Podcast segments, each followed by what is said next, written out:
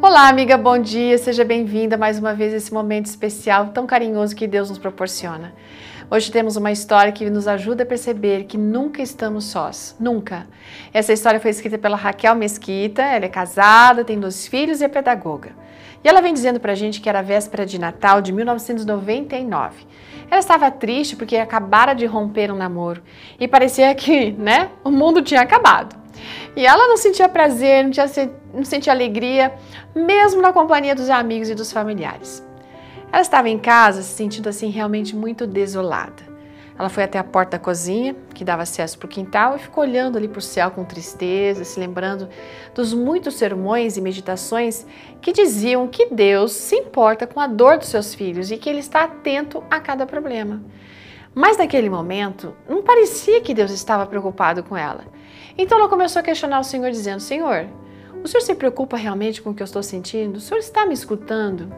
Então ela continuou olhando para o céu e fez um pedido meio estranho, assim, inusitado. Ela disse o seguinte: se o Senhor está me ouvindo, então faz uma estrela mudar de lugar. Gente, não passou nem mesmo 1 minuto e uma estrela passou de um lugar para o outro. O coração dela disparou por saber que ela estava o tempo todo perto de Deus, ou melhor, que Deus estava perto dela. E essa experiência marcou a vida de tal maneira, que ela conseguiu perceber Deus realmente como seu pai. Às vezes a gente se sente desamparada, não é mesmo? Como se a gente tivesse sido abandonada.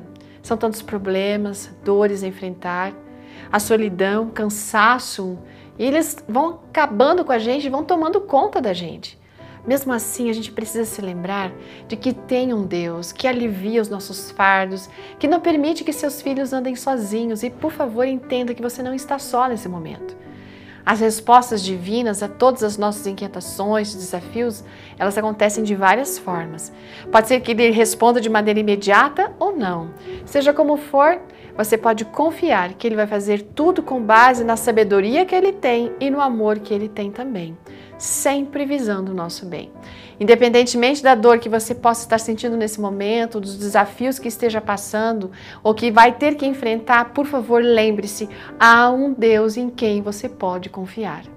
A Raquel nunca poderá dizer que as estrelas não brilharam para ela, Na verdade, além de brilhar, uma delas até mudou de lugar para revelar que ela não estaria sozinha. Acredite, você também nunca estará só. Não permita que o brilho da vida seja ofuscado pelas tristezas. E se isso acontecer, clame a Deus. A vida com Ele vai voltar a brilhar, porque o nosso Deus é infalível. Ele é presente e eterno.